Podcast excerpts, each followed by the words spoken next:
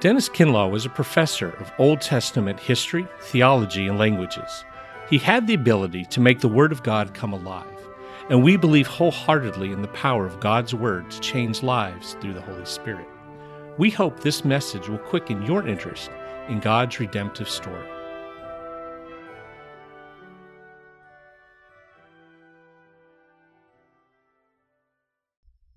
When a person is as old as I am, he can look back and recognize many surprises that have come across his lifetime. For me, though there have been many, I do not think there has been any that has been quite as intriguing to me as what this conference represents. I speak, as you recognize, of the remarkable influence of the group of English writers that we think of when we hear the names of Chesterton, Lewis, Sayers, Williams, and others that we associate with them. The surprise for me, now a delight, is the power that was theirs to grasp the imagination of ordinary folks like myself and turn profound theology from esotericism and irrelevance to something exciting and deeply satisfying. And not just theology, but old theology. That which is associated with the ancient creeds and with names like Paul and John and Moses and Abraham. Yet not one of these writers Not one was really what those in the theological profession would call a theologian. Writers of detective stories, popular biographies, children's literature, or novels that just don't seem to fit the genre, what Thomas Howard calls metaphysical thrillers, yes, with theologians, not a, a, not a professional in the lot. For many of us, though, when we discovered them, it was as if we had found in their writings something for which we had been waiting. For many of us, uh, something we knew not what, though we may not have realized we were waiting for it, when we read it, we found ourselves saying, this is it. It makes sense. It fits. For some, these authors gave a first introduction to the historic Christian faith. And I've met many persons across the years of my ministry who in reading Lewis particularly, but also Sayers and Chesterton, came to a personal faith through their writings. And usually it happened while they were students. It meant, if you will let me use good evangelical language, it meant for them salvation. It was for many a confrontation with the person of Jesus that led to a personal attachment and joyous surrender to the God who came to us as the Son of Mary and was defined for us in Scripture and the classical early creeds. For others of an evangelical stripe, their writings brought enlightenment, an explosion of understanding. These captured our imagination so that truths that had seemed pat and one-dimensional suddenly were fecund with life, and a tradition that as we had understood it was both narrow and short took on dimensions that were universal in intent and as extensive as time itself. Note Tom Howard's acknowledgement in the novels of Charles Williams. Howard says, one always has debts to pay, and I pay the following eagerly and gladly, since they're debts of plain gratitude. Mary Ruth Howes sent me my first Charles Williams book in 1959 when I was at Fort Benning, Georgia. It was The Place of the Lion and I sat in my office transfixed. I was like the Ethiopian whom St. Philip found reading Isaiah in his chariot. I'm not sure I understood what I was reading, but I was fascinated and moved. As it happens, that reading formed the start of a course of thinking that has shaped my imagination. Or Eugene Peterson's tribute on the cover of the Regent College publishing edition of The Descent of the Dove. Peterson says, when I started reading Williams' The Descent of the Dove, I was a sectarian, related only to a small coterie of people who lived and thought and prayed like me. When I finished, I was in a congregation centuries deep and continents wide. I started with a spirituality that was almost totally subjective. I found myself in something large, creational, and incarnational. I'm not sure this is what Williams intended, but it is what happened. Unintended consequences are common in spirituality. I do not want to suggest that such effects always came easily. They certainly did not for me. It was back in the 1950s. I was a young pastor in my early 30s. I first met Charles Williams. Somehow I had acquired a copy of The Descent of the Dove. His own highly personal, and as you probably know, idiosyncratic history of the Christian church. I sat in my study and began to read. By the time I had finished the first 15 pages, I was finding William so offensive to my taste that apart from a certain superstition about books, I would have thrown it immediately into the wastebasket. But rather, I placed it on a shelf in my library, intending to dispose of it later. Sometime afterwards, I pulled it down and took a second look, and I found myself entranced. The impact of the second reading was clearly, as I look back now, far greater than I at the time realized. When I go back and reread the descent of the dove now, I find words, phrases, concepts that speak to me of biblical principles and classical theological truths that I had never really recognized in either scripture or the church fathers before my encounter with Williams. Those principles and truths now lie at the very heart of all that I hold sacred. The idea of the web. I used that for years in trying to explain interpersonal relationships and thought I'd thought it up because I had forgotten that it was in Williams that I had encountered it. The web, that, that individual persons never come alone, but always in clusters. The concepts of exchange, substitution, and co-inherence I now see as intellectual tools that have enabled me to grasp a bit of what the scriptures mean when they say that God was in Christ reconciling the world to, unto himself. When they speak of the glorious mystery which is Christ in you, the hope of glory. When the church fathers speak of perichoresis, or when Richard of St. Victor, William Ury, or Tom Torrance differentiate existence from existence.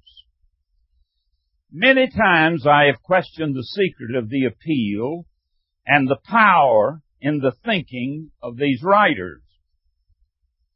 Over the years, a conclusion has slowly developed in my own mind as to what they gave to me that made such a difference.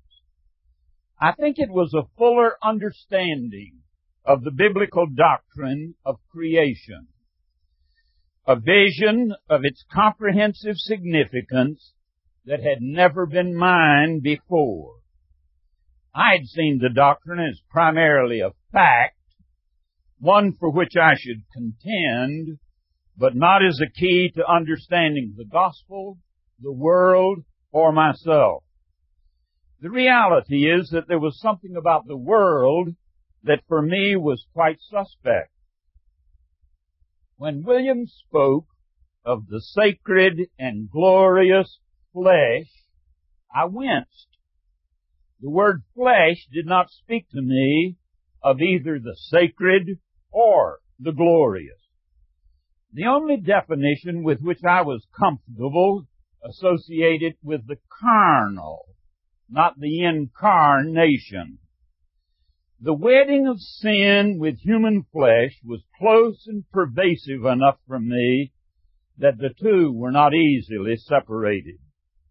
With Williams, the possibility of salvation from sin and the sanctification of the flesh through the atoning work of Christ suddenly became thinkable for me. With that thought, the incredible miracle that took place in the womb of the Virgin began to strike me in a very different way. Now it was not what took place in the body of Mary that challenged me. It was what took place in the very nature of the eternal, transcendent God that shocked me. That the one who had created all things simply by the word of his mouth, that he who is without body and parts, that he who spoke a creation into existence, a creation that is absolutely separate from himself, which has nothing nor ever can have anything that is divine about it, that he has indeed decided to cross the uncrossable chasm between creator and creature, between eternity and time, between infinity and the finite, between God and man, and not only to wed himself to his creation in Jesus, but to wed himself to his creation in the physical body of Jesus forever, and to come to us not in a man, but as a man. These thoughts began to explode within me with a reality and a power that produced a quality of wonder and worship that I had never known before but still now seem to be but a pitiful response to such a glory.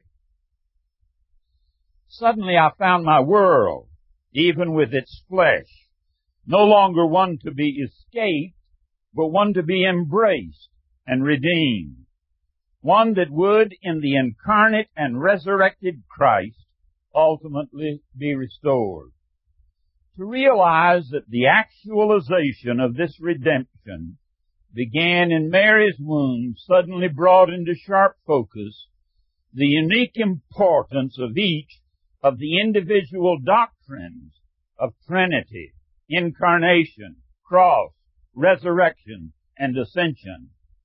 Yet at the same time, I knew in a new way that they were a wondrous whole. With this came an impressive consciousness of the primacy of the good. If the creation came from God and He is good, then all that came from His hand must have His character about it. That of course meant that evil is a secondary reality, an intrusion, not originally there, not an inherent part of the created order. My evangelical background made me fully aware of that early conclusion found in Genesis 6 5 about a world which had fallen. The Lord saw how great man's wickedness on the earth had become, and that every inclination of the thoughts of his heart was only evil all the time. But now, that text became secondary to an earlier determination, God's own conclusion about His creation. It is recorded in Genesis 1:26 after He had created man. God saw all that He had made, and it was good, very good. Tov Ma'od. The original character of all things was a reflection of the character of the one who gave it its existence. It was in essence good. This made it possible for me then to understand Williams when he spoke of the two ways, the way of negation and the way of affirmation. I'd had little difficulty in understanding what Williams called the way of negation. That philosophy that says that the world of which we are a part can become an end in itself and distract us from devotion to the God from which it all came. It thus should be fled. I understood Albert Orsborn, the great Salvation Army general, poet of the army, who wrote, Spirit of eternal love, guide me or I blindly rove, set my heart on things above, draw me after thee, Earthly things are paltry shows, phantom charms. They come and go.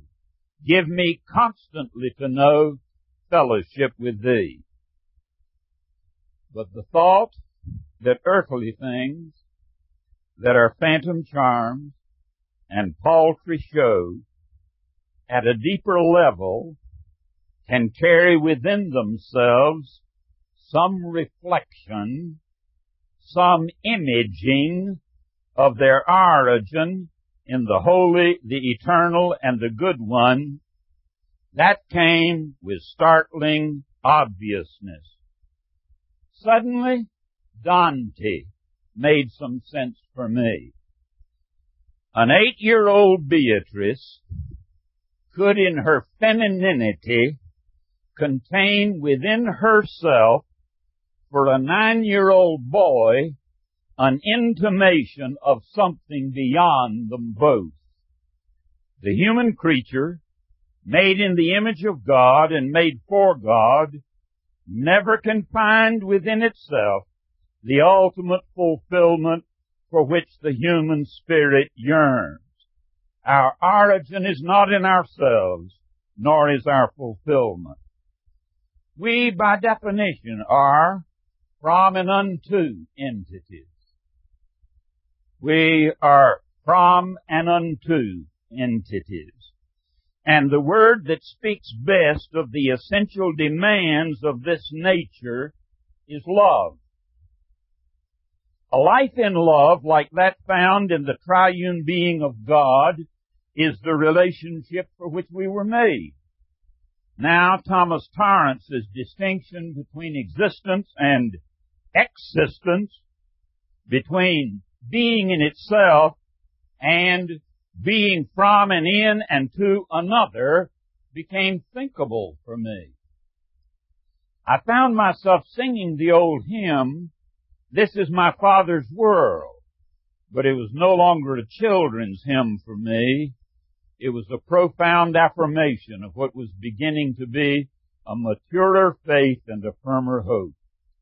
This is my Father's world. Why should my heart be sad? The Lord is King. Let the heavens ring. God reigns. Let the earth be glad. My world was different. I decided that Chesterton might be right, that holy things can have a habitation, and that divinity need not disdain the limits of time and space. The world now had about it a double entendre character. There were overtones to be heard if one could acknowledge the possibility that they might be there and believe enough to listen for them. If one hears them, he or she will know that they are in themselves a demand for a beyond. Better, they're not just demand, they are promise promises or stratagems or traps. I suddenly remembered Lewis's comment on his reading of Chesterton. In reading Chesterton as in reading MacDonald, I did not know what I was letting myself in for. A young man who wishes to remain a sound atheist cannot be too careful of his reading. There are traps everywhere. Bibles laid open, millions of surprises, as Herbert says, fine nets and stratagems. God is, Lewis said, if I may say it, very unscrupulous. Obviously, this means a new view of the nature of God. He is not a God that prizes his distance and his difference. He does not want to be unknown. He is a God that wants to be known and to know. And He has left His fingerprints everywhere to help us. Now I understood Coleridge when he spoke of symbols, or as Williams would say, images, as having three characteristics. First, the image, the symbol, must exist in itself. It is not imaginary. It is, as William says, sight and not invention. When he speaks of imagination here, we must be careful to understand that we are not speaking of fabrication. Secondly, the symbol must derive from something greater than itself. It is not self-explanatory. It demands the beyond. Real in itself, the image points to a reality beyond. Thirdly, it mysteriously represents in itself that greatness from which it derives its image character. The double entendre. The overtone is actually there whether detected or not. An atheist, if he cherishes his unbelief, does need to be careful. Suddenly for me, the material world seemed to have something of a sacramental character about it. It all had within itself the potential to point beyond itself to its maker. So God the Son could use references to water, bread, blood, flesh, doors, vines, branches, fruit, paths, sheepfolds, and shepherds metaphorically. He could use human relationships like birth, marriage, family, friendship, and human experiences like those of light and darkness, freedom and bondage, life and death to communicate the human need of himself. How he longed to relate to his creatures and what the nature of that relationship could be. The world was not alien to his desire to communicate his love. Was this all just accidental?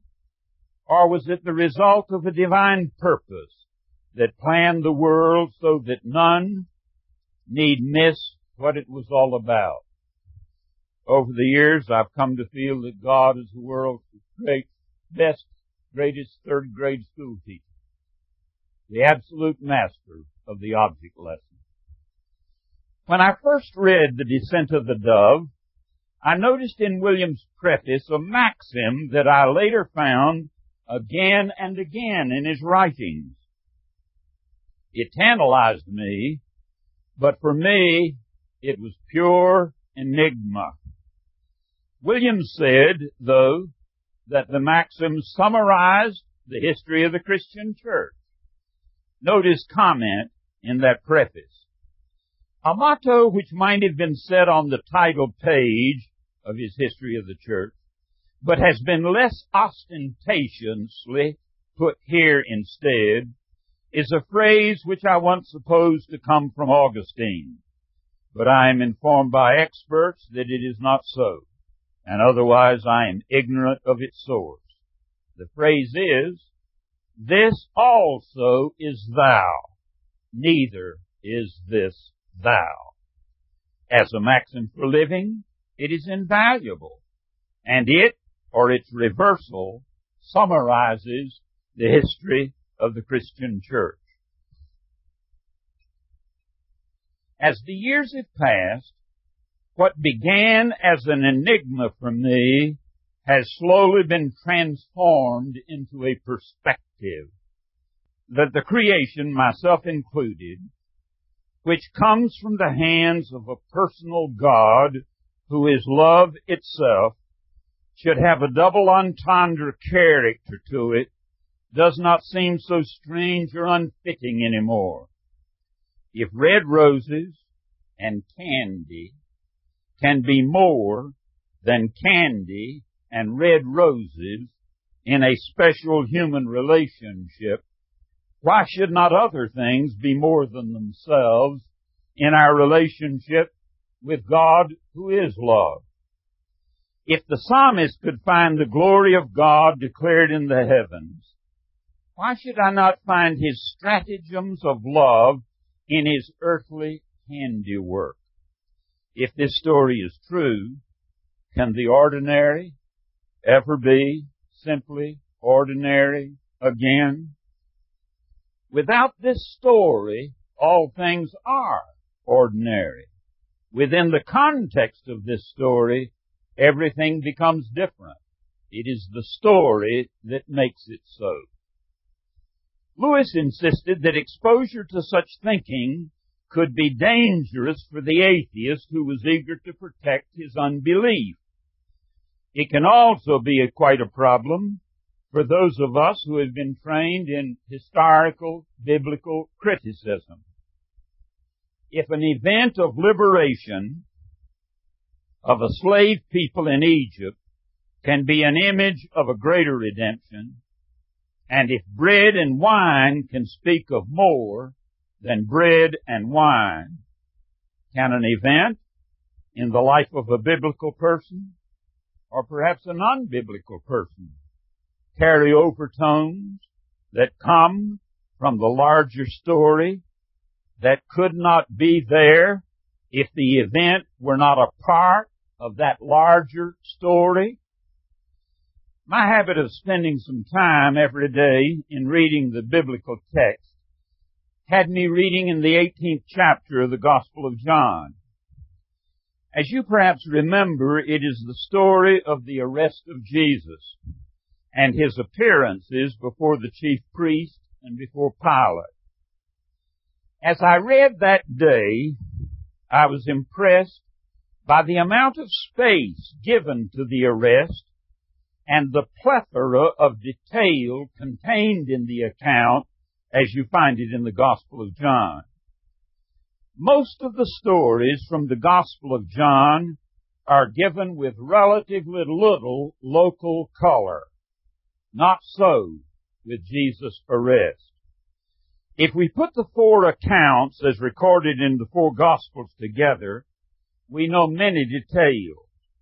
Where it took place, what time of day, which day of the week, who was there, the personal names of at least 14 of those present, the nature of the contingent of soldiers sent to arrest him, a cohort which was normally either 200 or 600 men, always entranced me that they thought they needed 200 men to arrest an itinerant preacher. Another thing which I didn't put in here was I was fascinated to read in John that they came with, with lanterns and torches and staves. And for the first time I caught the lanterns and torches come to find the light of the world. Don't tell me John didn't intend that when he cited it. Or the fact of the presence of the temple police, the conversation between Jesus and his adversaries, the mysterious possibilities in the meaning of Jesus' self-identification. When they said, He said to them, Whom do you seek? And they said, We seek Jesus of Nazareth. And He said, Ego eimi. I am. And the double entendre was there. And you will remember John says, they stepped back and fell to the ground.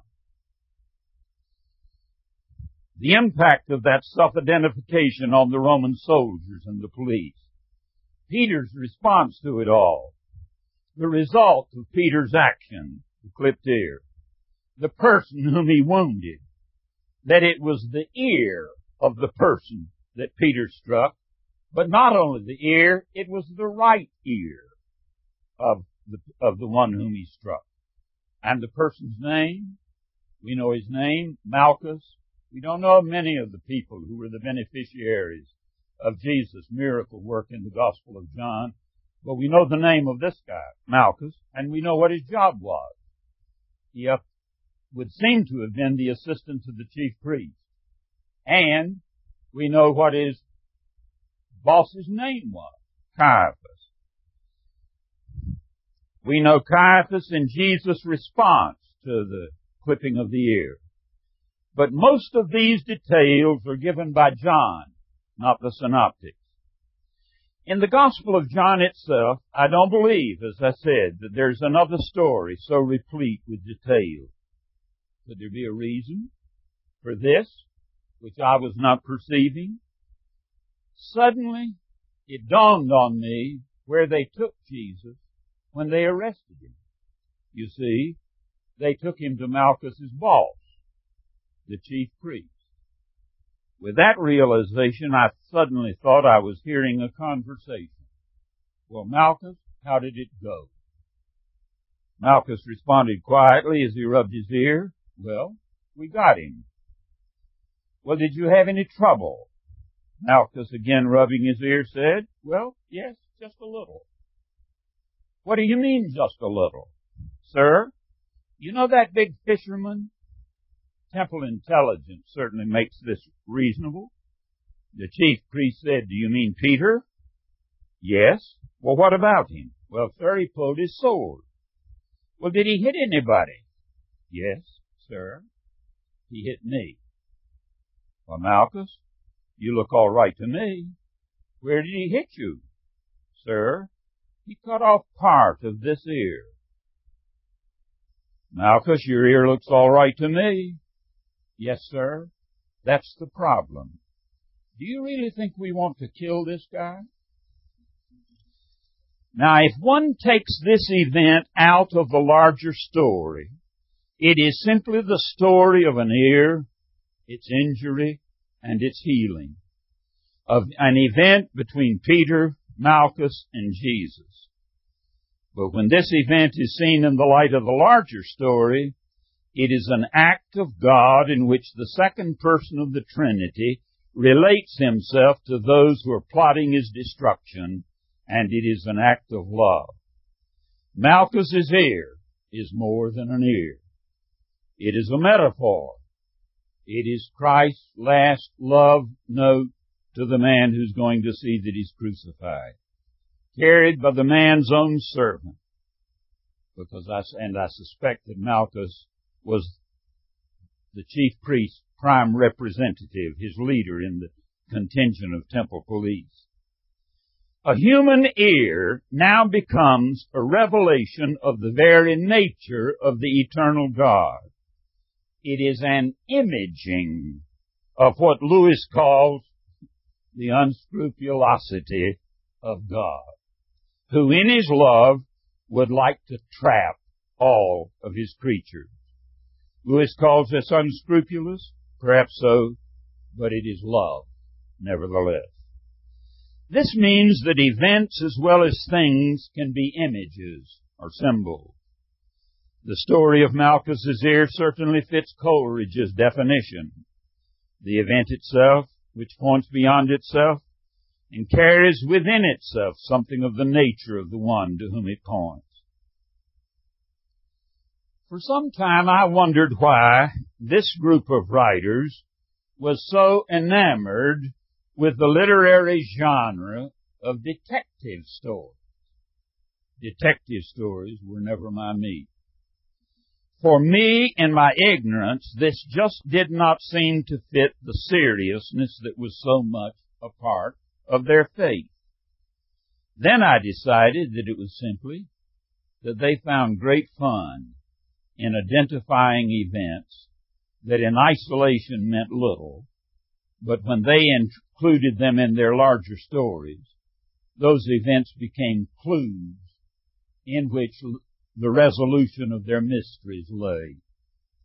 That passionate sensitivity to clues and their significance in the larger story gave them a special interest and delight also in seeing that God seems to have delighted and still delights in dropping His loving clues into His mystery story, clues that point to the solution of that mystery of all mysteries, life itself. And since the second person of the Trinity is the Word, he understands the nature of language. He surely then knows the power of metaphor, because what is language?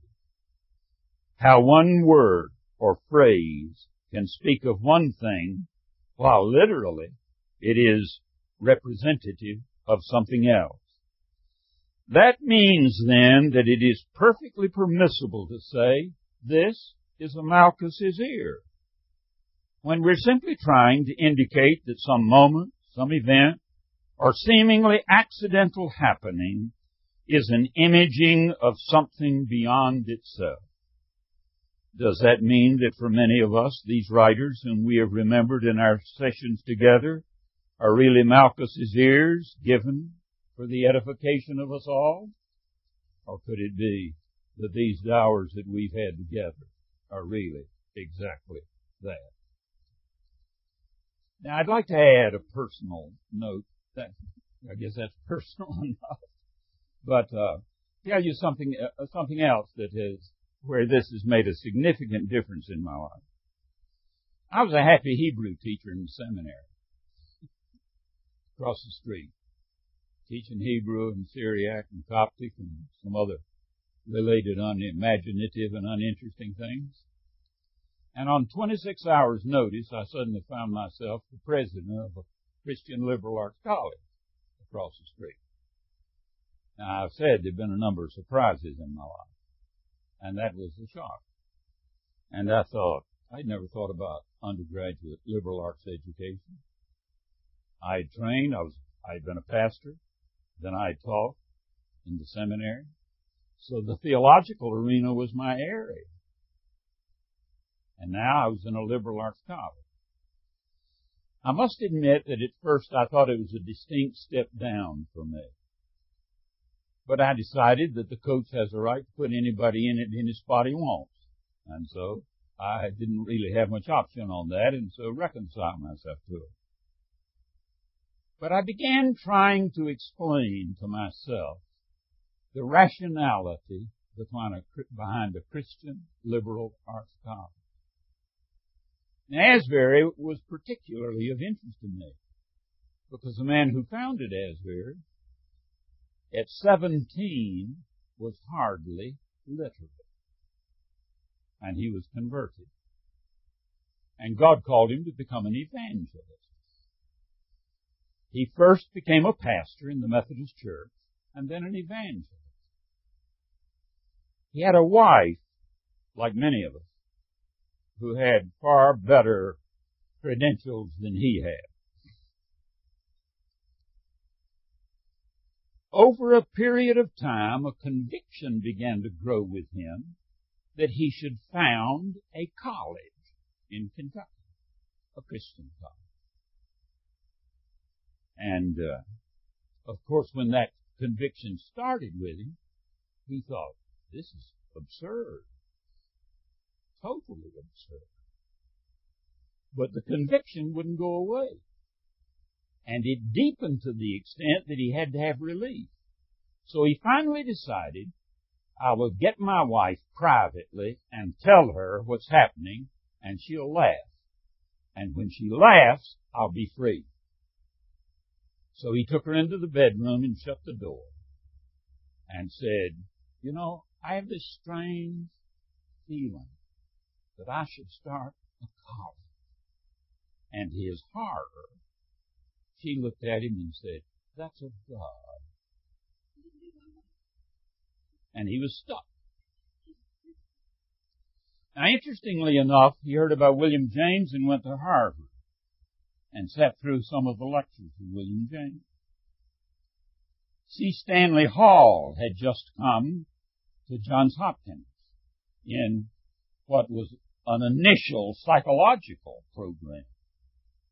Student of what, William Wundt in Germany. He went and sat through many of G. Stanley Hall's lectures. I love the fact that when God quickens the heart, He quickens the whole man. And that the intellect is not isolated. So he started this college. And I thought, now it's interesting. It was founded in, in, in 1890. In 1890, there were a number of schools being established by evangelicals in this country. But the interesting thing is, the mass of them were Bible schools. Moody founded a Bible Institute. What, 1882 was it? Eight years before Asbury. A.B. Simpson founded Nyack Missionary Training Institute. It was a Bible Institute. R.A. Torrey graduate of Yale, started, was the president of Moody, and then founded Bible Institute of Los Angeles. A.J. Gordon, now Gordon College and Gordon Theological, it started as a Bible school. And I thought to myself, wonder why it was that a man who at 17 was practically illiterate and an evangelist did not start a Bible institute. I think it is because of exactly the reasoning here. And somehow or other, as I thought of Williams and that understanding of creation, I suddenly thought, what is the curriculum of a Christian liberal arts college? Why, it's nothing but a structured expression of the doctrine of creation. And I suddenly felt perfectly comfortable building an educational program around required chapel. it was not inconsonant with all the rest of what we were doing. And if a person was expected to go to class, he probably ought to expect to include the worship of the Creator whose universe he was studying. And I found myself very comfortable in a liberal arts college instead of a theological institute. Now I've had a second thought that's come on this, and I'm way over my head now because uh, I'm not a theologian and I'm not a scholar, but uh, I've been fascinated with the fact that in the last three or four decades, there has been this incredible interest in the doctrine of the Trinity in theological circles which was not there when I came along. Because as a Methodist, my world was personalism. Borden Parker Bowne, Edgar Sheffield Brightman. And God was a being who was personal. And the Trinity, oh yes, that was in the creeds, but it had nothing to do with personal faith. And then I read Charles Williams. And suddenly, I was confronted with the incarnation and his doctrine of co-inherence. That the Father is in the Son, the Son is in the Father, and the Father and the Son are in the Spirit, the Spirit are in the Father and the Son. That Jesus is not all there is of God, but all there is of God is in Jesus. And the Spirit is not all there is of God, but all there is of God is in the Spirit. And Williams was the key to my being able to think such thoughts with his doctrine of substitution and exchange and co-inherence.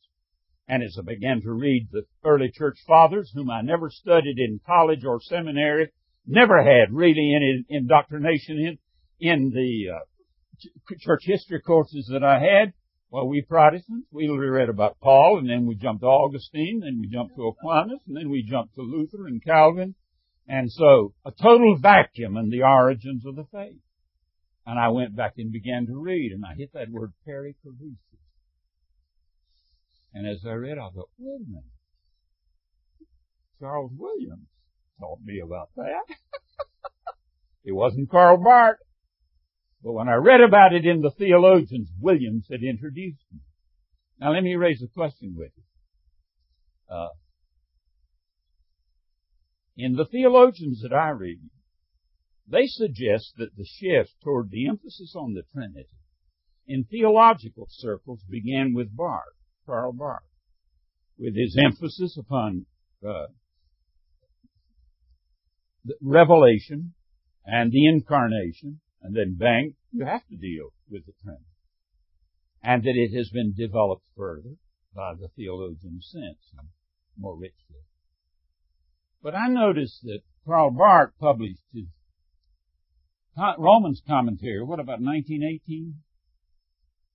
But it was 1930 before he really, if I, I think I'm right, before he really began to develop the Trinitarian understanding that you find in the heart of Barth. But G.K. Chesterton came earlier. And Dorothy Sayers and Lewis were contemporaries. I wonder, you see, I've read passionately about the Trinity in the last ten years, but it wasn't the theologians that quickened my imagination and my interest. It came out of reading these guys. And you know, I've come to the place where I like that. And I wonder if we don't need to get our boys and girls that are going into Christian ministry get them indoctrinated in some of this because it's a better avenue for the glorious gospel to become thinkable for ordinary people like some of us.